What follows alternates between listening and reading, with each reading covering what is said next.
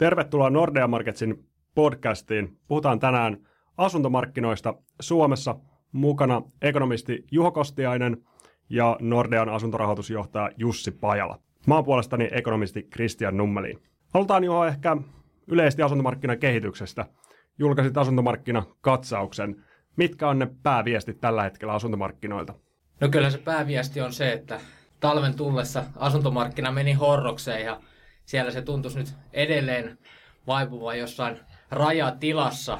Mutta tota, näkymä sinänsä markkinoilla eteenpäin ei ole lohduton, eli me nähdään, että siellä asuntomarkkinoilla nämä perustekijät on kunnossa. Et nyt nähdään semmoinen oikeastaan tästä nopeasta koron noususta sekä sitten vaikka energiahintojen nousuun liittyvästä epävarmuudesta, niin johtuva aika nopea pysähdys markkinoilla, mutta sitten kun nämä epävarmuudet pikkuhiljaa alkaa poistumaan, me odotetaan, että asuntomarkkina lähtee jälleen käyntiin. Et tällä hetkellä me ollaan semmoinen 20 prosenttia normaalin tota, kauppamäärien alapuolella, mutta odotetaan, että kevä, kevättä kohti aletaan sitten pikkuhiljaa luistella ylöspäin, kun sitten tämä hintakehityskin asuntomarkkinoilla pikkasen alkaa jossain kohtaa tasaantumaan.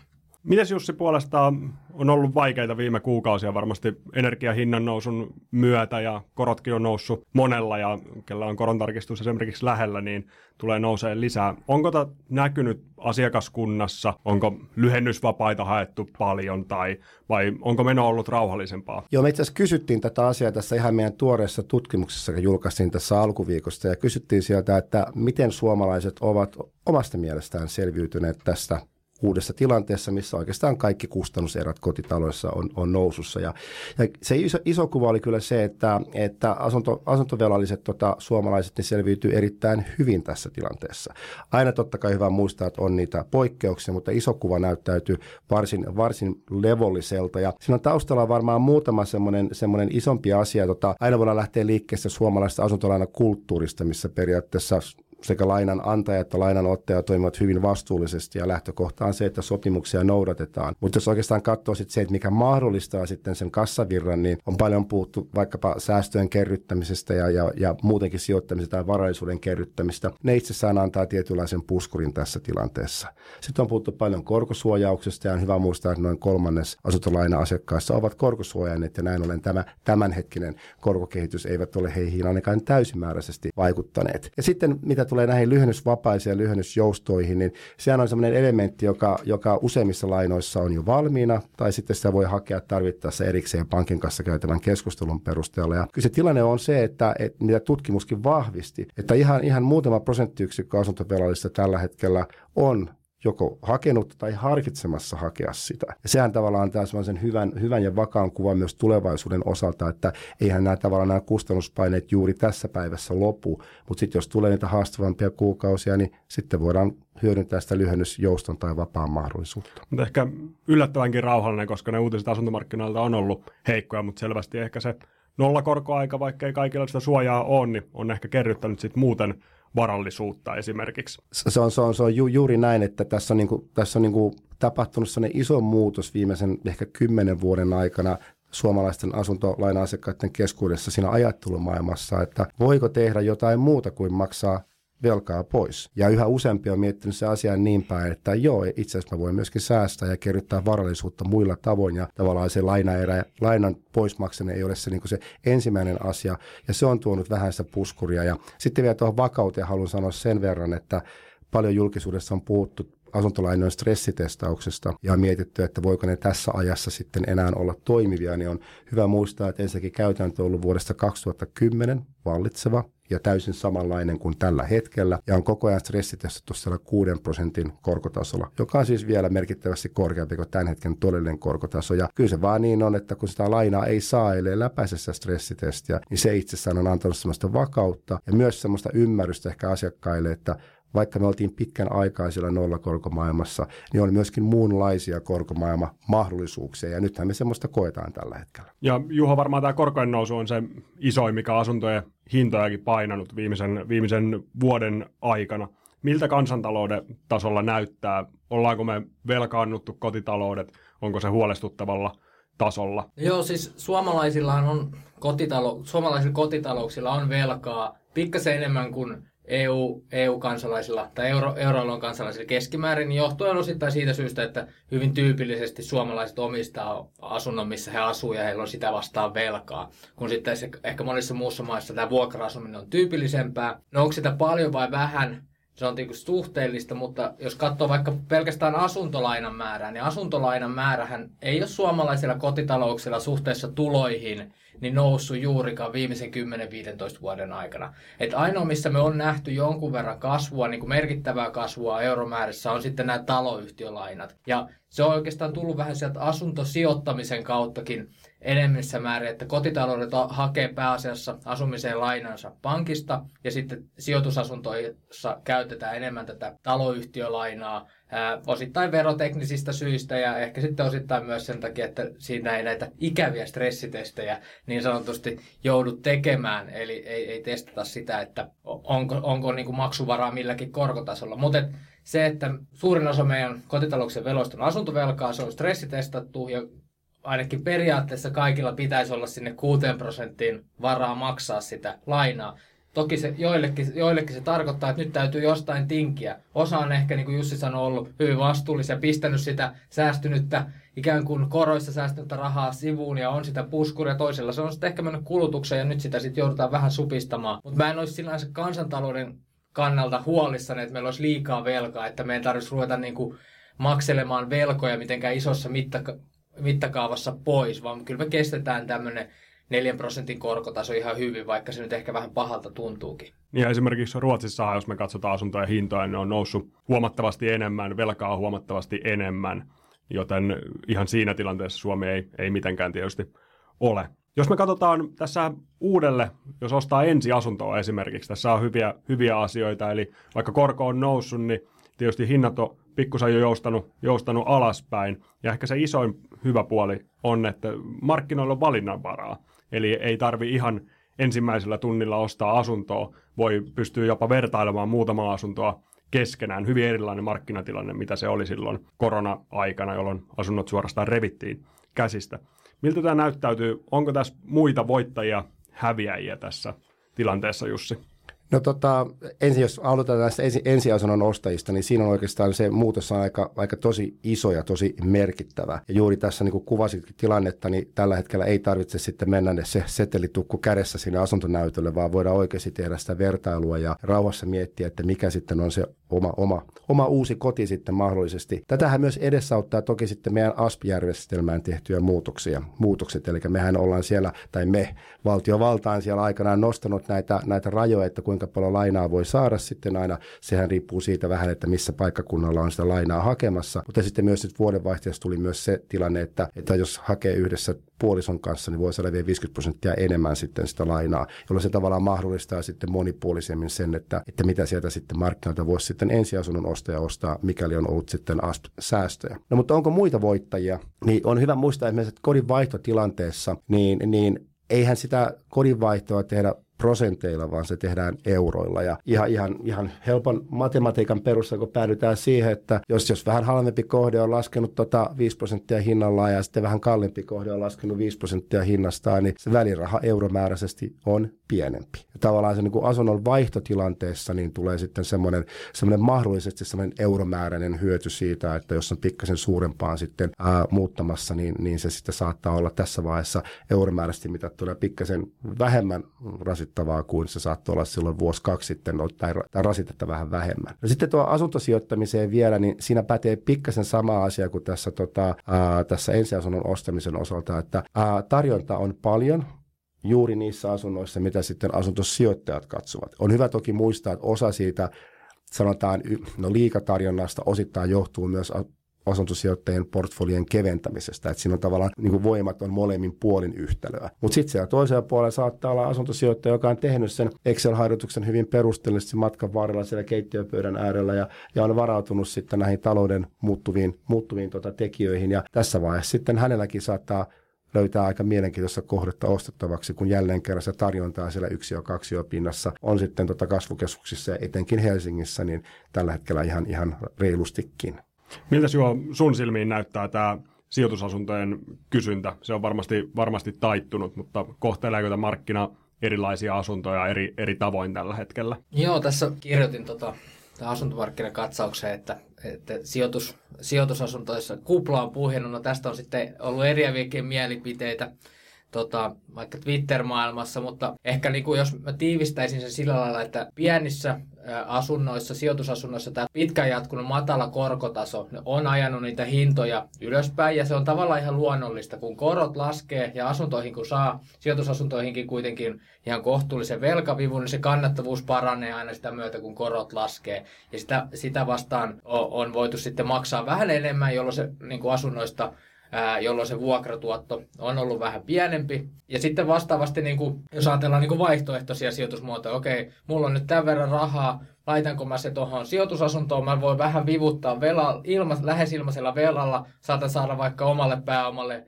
5, ehkä 10 prosenttia tuottoa versus, että mä sijoitan vaikka korkosijoituksia, josta mä saan ehkä hyvällä tuurilla prosentin. Näin oli niin kuin pitkään tämä tilanne. No nyt se tilanne on kääntynyt. Se velka on tullut kalliimmaksi ja myös niiden vaihtoehtojen sijoituskohteiden korot on noussut. Eli tämä niin kuin yhtälö asuntosijoittajalle niin kuin vaatii sitä, että kolmen asian pitää tapahtua. Joko hintojen pitää laskea, jolloin se vuokratuotto nousee, joko vuokrien pitää nousta tai sitten sijoittajien pitää tyytyä pienempään tuottoon, ainakin velan, velkakulujen jäl- tai korkokulujen jälkeen. Ja tässä nyt oikeastaan tapahtuu tätä kaikkea. Aluksi on nyt nähty se, että ne hinnat on tullut alaspäin ja varsinkin niin kuin yksiöissä, me nähdään, että oikeastaan joka puolella Suomeen niin yksiöiden hinnat laskee nopeammin kuin isojen asuntoja. Siinä on osittain syynä se, että ne on yleensä keskustoissa, niin ne on niin neljöhinnaltaan kalliimpia, jolloin tämä korkovaikutus isompi, mutta osittain myös se, että niitä on paljon enemmän tässä sijoittajakäytössä ja, ja sijoittajat reagoivat nopeasti tähän. No sitten jos me katsotaan sitä vuokramarkkinaa, niin vuokratarjonta on kasvanut nyt. Tässä on osittain se, että on rakennettu paljon, kun sitä sijoittajakysyntää on ollut, niin myös sitten sitä tarjontaa on tullut ja rakennusyhtiöt on rakentanut sijoitusasuntoja sijoittajille. Ja tämä on hyvä asia, että siellä on ollut siellä oli aikaisemmin niin kuin, tota, liian vähän niitä, nyt niitä on ehkä ainakin riittävästi. Ja tässä on vähän tapahtunut semmoista preferenssimuutostakin ehkä näiden etätyö asioiden suhteen muuten, että ihmiset ehkä sitten preferoi vähän isompaa asuntoa vähän syrjässä välillä, kun sitten välttämättä sitten ihan keskusta-asuntoa yksiö. Tai ainakin nyt näyttää siltä, että siellä on niinku tarjontaa on niinku riittävästi. Ja sitten mitä tulee siihen tuottoon, niin no, jos sulla on velkaa, korkokustannukset nousee, se tuotto kyllä jonkun verran nyt laskee, mutta sitten nämä, jotka on niinku vakavaraiset sijoittajat, jos sulla on oma pääoma, niin kyllä se vuokratuotto nyt tulee paranemaan. Et ne on itse asiassa ne ehkä voittajat tässä niin kun sijoituspuolella, että ketkä sijoittaa vain omaa pääomaa niin vuokramarkkinoissa, niin se on ihan, ihan hyvä tuotto alkaa olemaan pikkuhiljaa. Mutta tässä on tavallaan käynyt tämmöinen no, uudelleen hinnoittelu tämän korkojen nousun myötä. Ja tämä nyt jää nähtäväksi tässä kevään aikana, että millainen tämä niinku myyntiaalto tulee olemaan, mutta toistaiseksi näyttäisi, että siellä on niinku hyviä mahdollisuuksia asuntosijoittajillekin, kenellä on niinku maltillisella velkavivulla mahdollisuus sijoittaa. Me itse asiassa tähän asuntosijoittamiseen liittyen niin myös kysyttiin tässä meidän tuoreessa kyselyssä ja, ja, ja lähinnä sieltä kantilta, että, että jos on ylipäätänsä, että kuinka monta suomalaista kiinnostaa asuntosijoittaminen. Joko niin, että on tällä hetkellä asuntosijoittaja tai ylipäätänsä on kiinnostunut aiheesta. Ja pikkasen vajaa 40 prosenttia suomalaisista vastasi tähän kyllä. Ja se oli itse asiassa, äh, täytyy myöntää, että mä yllätyin vähän sitä luvusta, että se oli vähän suurempi kuin mä ehkä ajattelin alun perin. No sitten kun me palasteltiin sitä tarkemmin, että no niistä, ketkä joko ovat asuntosijoittajia, tai niistä, ketkä mahdollisesti miettivät asuntosijoittamista, että miten heidän kiinnostuksensa asuntosijoittamiseen on muuttunut meneen vuoden aikana. Meillä ei ole vertailukohtaa edeltävästä tutkimuksesta, voisi katsoa, niin kuin, että onko se trendi muuttunut suuntaan tai toiseen, joten nämä on tavallaan yksittäisiä, yksittäisiä lukuja. Mutta se, mikä siinä oli mielestäni mielenkiintoista, oli se, että ensinnäkin että noin 60 prosenttia, riippumatta siitä, että onko nykyinen asuntosijoittaja tai mahdollisesti harkitsemassa sitä, niin mielenkiinto asuntosijoittamiseen kohtaan oli säilynyt ennallaan. Ja sitten se lopun osalta itse asiassa jakaantui aika tasaisesti. Että aika tasaisesti oli joko kasvanut tai sitten aika tasaisesti laskenut. Ja tämä myös hyvin niin kuvastaa sitten, mitä Juhokin tuossa toi esille, että tässä markkinassa myös asuntosijoittamisen kannalta, niin kyllä ollaan niitä salkkoja kevennetty ja se osittain vaikuttaa tähän tarjontatilanteeseen. Mutta sitten siellä, niin kuin Juho käytti termiä vakavarainen asuntosijoittaja, niin tämän tyyppinen tuota asuntosijoittaja, riippumatta miten iso se oma salkku on, niin näkee, että okei, että nyt meillä on tämmöinen tilanne tässä markkinassa, mikä itse asiassa ei ole ollut muutamaan vuoteen voisiko tässä olla mahdollisuutta tai ei. Ja to, sitten kevät näyttää, että tällä hetkellä asuntosijoittamiseen tota, nostettavat lainat, niin, niin kuin noista tilastoista voidaan lukea, niin ei ole ollut merkittäviä, mutta kääntyykö se tässä kevään mittaan, niin se on mielenkiintoista seurata myöskin. Joo, ja sitten tuosta vuokramarkkinasta ehkä, että mehän nähtiin tuossa viime, viime vuonna, edellisvuonna, että vuokrat jopa laski, varsinkin pääkaupunkiseudulla. Nyt jos katsotaan uusia vuokrasuhteista, siellä neliövuokrat, niin on itse asiassa lähtenyt jo nousuun. Eli varsinkin nyt jo niin muualla Suomessa kuin pääkaupunkiseudulla, niin muualla Suomessa on uusissa vuokrasuhteissa 6 prosentin nousu. Ja se tarkoittaa korkeampia asumiskustannuksia, korkeampia vastikkeita, mutta osittain tätä korkeampaa korkokustannustakin niin aletaan vierittämään sinne vuokralaiselle, joka on nyt tässä ajassa ollut kohtuullisen hyvin pärjännyt, että vuokrakorotukset on ollut hyvin maltillisia vaikka inflaation nähden, mutta että nyt näyttää sillä, että alkaa sitä hinnoitteluvoimaa pikkasen taas löytymään siellä, ainakin pääkaupunkiseudun ulkopuolella. Ehkä tästä tulee vielä mieleen, että kun asuntorakentaminen varmasti kohtaa haasteita, jos sijoittajakysyntä on vähän, vähän pehmeämpää, asuntomarkkina muutenkin pehmeän ollut, ne hinnat laskee varmasti. Suurta innostusta on rakentaa jättimäisiä määriä uusia kohteita. Ja toisaalta varmaan toimitilapuolellakin liittyy epävarmuutta edelleen koronan jälkeen esimerkiksi toimistotyöhön tai, tai muuhun tämän, tämän tyylisen, niin onko tässä riskinä, että asuntorakentaminen sulaa oikein kunnolla, mikä aiheuttaa mahdollisesti työttömyyttä ja sillä on sitten taas kerrannaisvaikutuksia? Juho, miten, miten näet tämän? No joo, kyllä se näyttää siltä, että se rakentaminen hidastuu. Että nyt uudet aloitukset tuolla asurakentamisen puolella on noin 30 prosenttia alempana kuin viime vuonna. Viime vuonna ja tota, Okei, se nyt se taso, mitä me nähdään, niin on vielä ihan kohtuullinen, mutta vaikka se on niin kuin selkeästi alempana kuin viime vuonna, mutta kyllä tässä niin kuin pelkona on, että se vielä niin kuin edelleen, edelleen hidastuu. Ja tämä nyt sitten osittain niin kuin on yksi osa sitä markkinan tasapainottamista, että nyt siellä on kysyntää vähän vähemmän, niin sitten myös sitä rakentamisen kautta sitä, se tarjonta alkaa vähenemään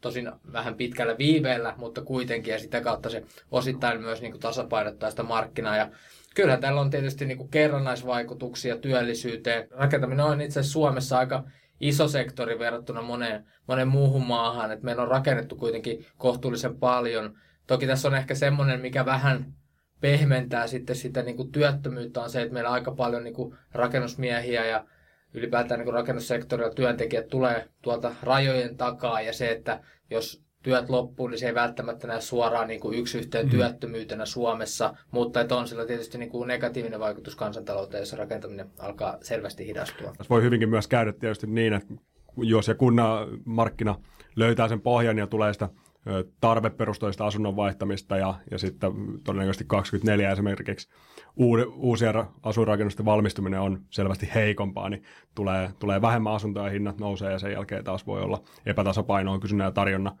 suhteen. Mutta ennen kuin pistän teidät arvottelemaan, mikä on asuntomarkkinan jatko, niin vielä, vielä ehkä luotonmyöntökriteereistä. Jussi, onko niissä tapahtunut esimerkiksi meillä, meillä muutoksia? Joo, eri, erittäin hyvä kysymys ja tätä, tätä myös aika usein saa, saa lukea median puolelta, että, että jotain olisi tapahtunut. Ja se tilanne oikeastaan, oikeastaan se on helppo vastaus on, että ei ole muuttunut. Ja mä pikkasen avaan tätä vielä. Ää, aikaisemmin puhuin sitä Suomen asunto markkinan vakaudesta ja yksi sen vakauden niin semmoinen peruskivi on nimenomaan se, että on tietyt pelisäännöt, jotka sitoo niin lainanantajaa kuin lainanottajaakin. Ja kun tavallaan markkina toimii niiden tiettyjen pelisääntöjen varassa, niin sitten myöskin tämmöisessä tilanteessa, mitä tällä hetkellä eletään, niin ei tule semmoisia voimakkaita häiriötekijöitä, jotka sitten muuttaisi sen markkinan tuota vakautta. Ja silloin me palataan takaisin tähän stressitestiin, joka nyt on aika monta kertaa tämänkin, tämänkin podin aikana mainittu, mutta se on kumminkin se peruskivi siinä lainamyöntöprosessissa. Ja se on ollut sellaisenaan, kun se nyt on, niin noin 13 vuotta. Ja tavallaan kaikki me tässäkin pöydän ympärillä tai, tai kuka tahansa täällä, jos miettii asuntolainan nostamista, niin se on se ensimmäinen asia, mitä tutkaillaan.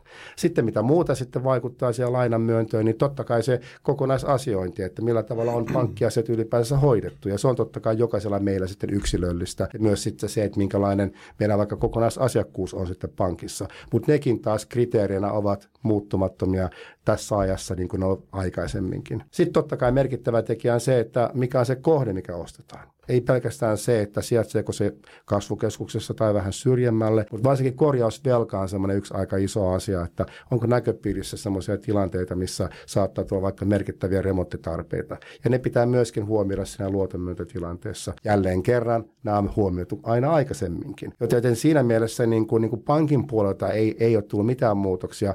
Tähän toki voidaan todeta, että sitten mitä tulee valvojan puolelta tai lainsäädännön puolelta, niin siellähän toki sitten on tullut erilaisia muutoksia siihen, että kuinka paljon lainaa voi vaikka saada suhteessa siihen, siihen, tota, ää, siihen tota, ää, kokona, kokonaishintaan ja, ja niin poispäin, mutta ne muutokset eivät ole pankkilähtöisiä, vaan ovat sitten täältä tavallaan niin kuin, ää, joko valvojan tai lainsäätäjän puolelta tulleita. Mutta selvästi tämä 6 prosentin stressitesti on meidän asuntomarkkinoille hyvä asia, että sitä on menneenä vuosina pidetty ja ihmiset pystyy, toki voi joutua sopeuttaa menojaan, jos on kulut esimerkiksi kasvanut, kasvanut tässä, joutuu jostain säästämään ja ohjaamaan vähän sitä kulutusta uudelleen, mutta näetkö siten, että tämä on, tämä on hyvä asia? ehdottoman hyvä asia, että tässä on, on käyty keskustelua, että pitäisikö se muuttaa tai poistaa. Mun oma henkilökohtainen kantana, että ei missään nimessä. Että se on nimenomaan sen, sen vakauden perusta ja, ja tota, mielestäni ihan samalla tavalla pitää jatkossakin stressitestata kuin tähän saakka. Ja se varmasti myös ehkäisee sitä mahdollista ylikuumenemista, että korona-aikana oltaisiin voitu nähdä, nähdä reippaammat nousut ja isompaa vivutusta, mikäli, mikäli ei olisi esimerkiksi sitä ollut. Mutta nyt ehkä markkinan kehitykseen. Aloitetaan ehkä Juho sieltä. Miten, miten oletat markkinan tässä, jos otetaan tämä ja ensi vuosi, niin käyttäytymään? Milloin pohjat, pohjat ehkä löydetään ja mistä se, minkä takia lasku voisi taittua? Niin joo, meillä asuntomarkkinakatsauksen tuli tällä viikolla. Mä en lähde muuttamaan siitä mun ennustetta vielä, koska ei ole tullut mitään hyvää syytä siihen.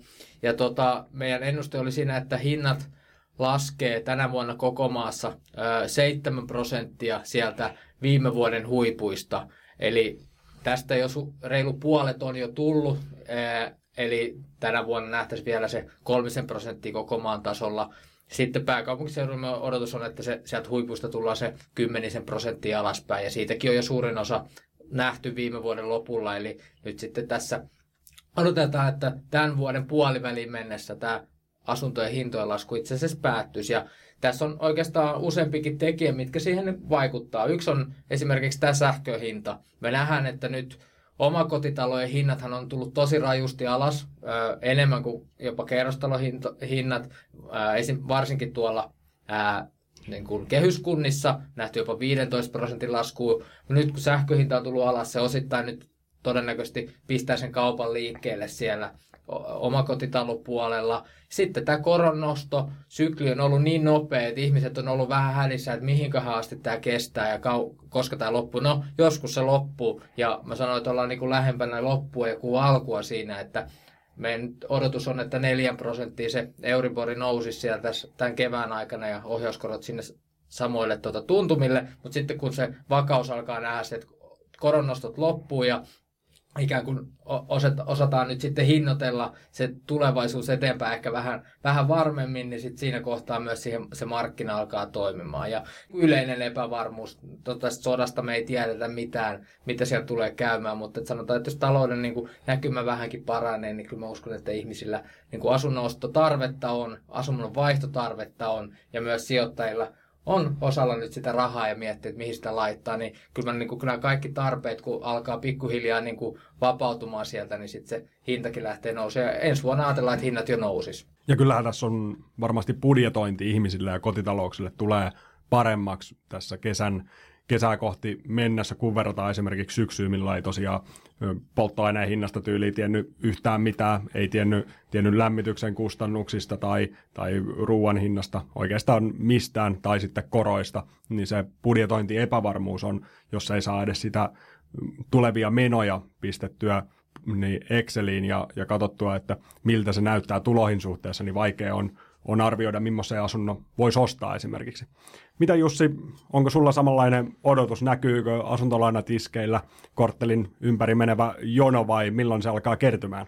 Kyllä vielä se kortteli on vielä tällä hetkellä vapaa tota, jonottajista, että, että se on varmaan tällä hetken tilanne, mutta kyllä oikeastaan kaikki, mitä, mitä Juho tuossa mainitsi ja myöskin mitä mainitsit tästä tota, epävarmuuden astettaista hälvenemistä sen, sen budjetin osalta, niin on aika isoja ja merkittäviä tekijöitä. Nyt, nyt pystytään jo jossain määrin ennakoimaan, että miltä se oma kassavirta näyttäytyy tulevaisuudessa. Ja nyt vielä kun Suomessa saadaan tämä työmarkkinakierros, nyt nähtävästi saa, nyt kähti eilen aika paljon eteenpäin ja toivottavasti sama trendi jatkuu, niin silloin, silloin meillä on tavallaan niin kuin olemassa ne, ne eurot. Me tiedetään, että paljon euroja lähtee ja paljon euroja tulee. Ja se antaa sitten se tiettyä vakautta sitten myös tulevaisuuden osalta tehdä hyvinkin merkittäviä investointeja, kuten sen kodin nostaminen. Mä itse näen sille, että tämä tarvepohjainen, ää, tarvepohjainen tarve ostaa kotia, joka kumminkin edustaa 80 prosenttia asuntokaupasta, niin se, se siellä pikkuhiljaa se se paine siellä kattilassa kasvaa niin kuin positiivisella tavalla ja, ja tulee sitten se hetki vaan, kun se alkaa sitä pikkuhiljaa purkautumaan. Ja kyllä mä itse ennakoin niin, että, että H1 on hyvin sen kaltainen, mitä Juho tuossa äsken kuvaili.